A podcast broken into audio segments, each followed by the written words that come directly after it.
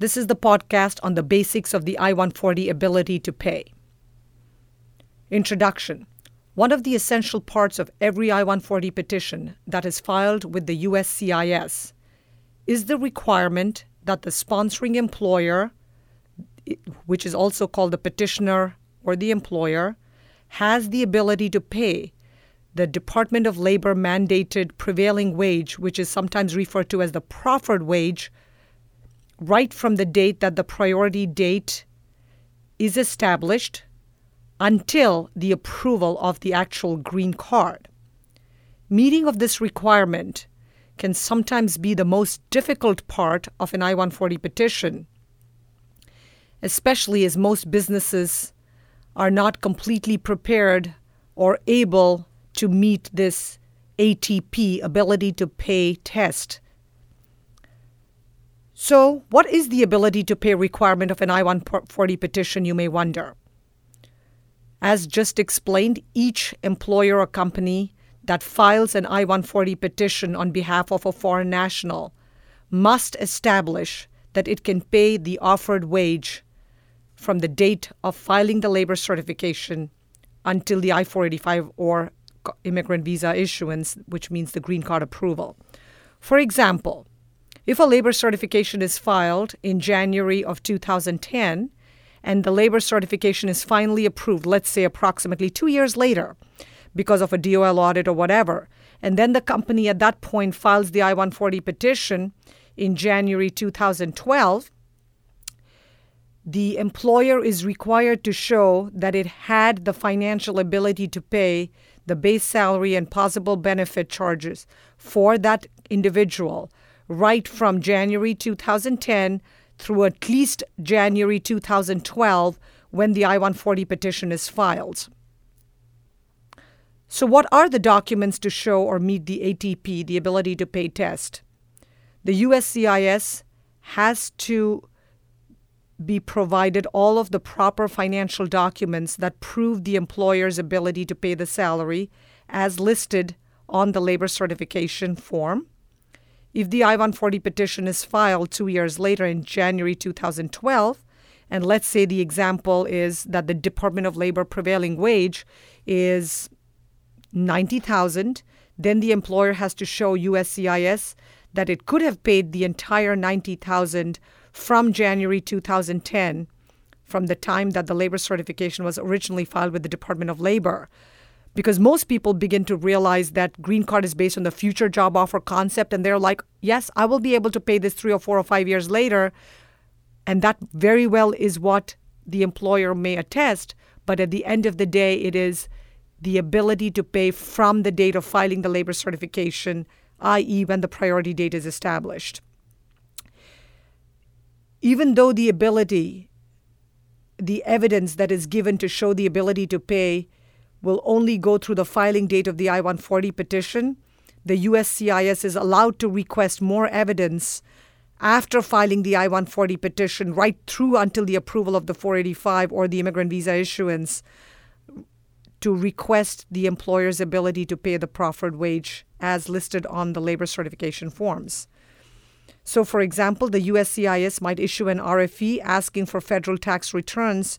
that were not provided or filed when the I 140 initially was filed with the USCIS. Or, in fact, the USCIS may request for more recent pay stubs from the beneficiary or the employee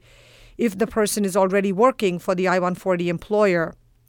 to establish that the employer has been paying the proffered wage and is capable of being able to afford to pay the proffered wage. Even when the I 140 petition is approved, USCIS has the authority to go back and revoke the I 140 approval if they believe that the company did not or no longer has the ability to continue to pay the proffered wage. So, if the I 140 in the example presented was filed in January 2012 and it finally gets approved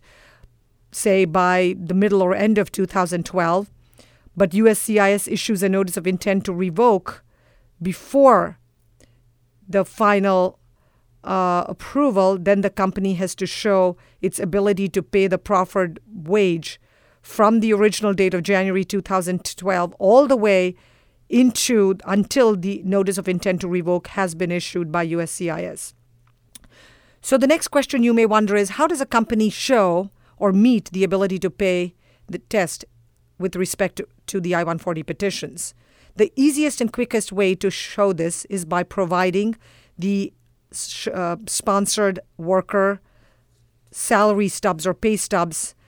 that the employee is already being paid the required salary when filing the I 140 petition. While this is not mandatory, since the green card is based on the concept of a future job offer concept, as I just explained, it can also be provided by showing, uh, for example, tax returns of the employer. So you can either show the pay stubs, the year end W 2s,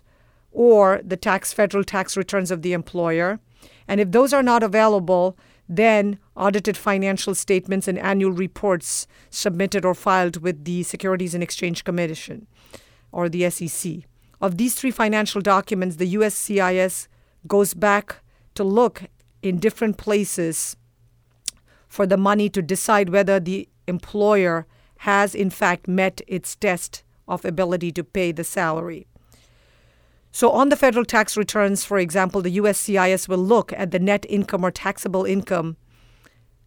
And once that column is satisfactory, they can then say, okay, the test has been met. Next, if they're not satisfied and that does not show sufficient ability to pay from the net income or taxable income, the USCIS will look at the company's current assets over its current liabilities also referred to as the net current assets, to look for funds to satisfy the ability to pay test. And finally, the USCIS, um, although people may think they could be using a combination of both the net income and the net current assets, they will just use the larger amount. So USCIS will not use it, even though you might want to make the argument that they should use the combination. Another common question that's often posed is Does the petitioner or employer of the I 140 have to pay the sponsored beneficiary the 90,000 salary right from the day of filing the labor certification, that is from January 2010 in this example?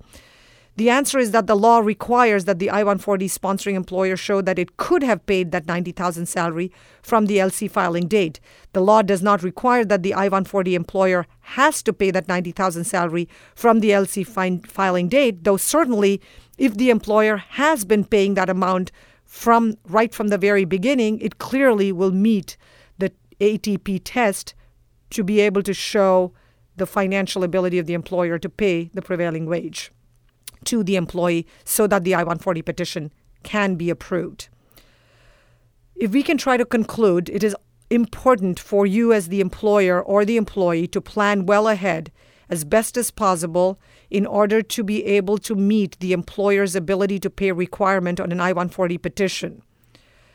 Most good law firms and lawyers will request all the documents, like the tax returns or the current assets and liabilities of the employer, at the start of the labor certification process, even though the Department of Labor or the USCIS may not request it until the I 140 petition is filed. Here at the Murthy Law Firm, we recognize that it is extremely important to do advanced strategic planning and to request all of the documents up front so that we can save time and trouble and headaches for both the employer and employee in the long run and help to obtain the I 140 petition approval. At the Murthy Law Firm, we have developed the experience and the knowledge in analyzing complex, difficult cases because a lot of times we will get cases that have been subject to a notice of intention to revoke or a denial notice or an RFE at the I 140 stage when the person, the employer or the employee, contacts us to try and help out with the documents. We have learned that consulting companies with experienced and knowledgeable attorneys can by itself be very valuable towards maximizing the success and obtaining the I 140 approval, and in the long run, obtaining the approval of the green card case itself so that the employer can benefit by maintaining, keeping, attracting, and retaining its most valued employees in a win win partnership. Thank you.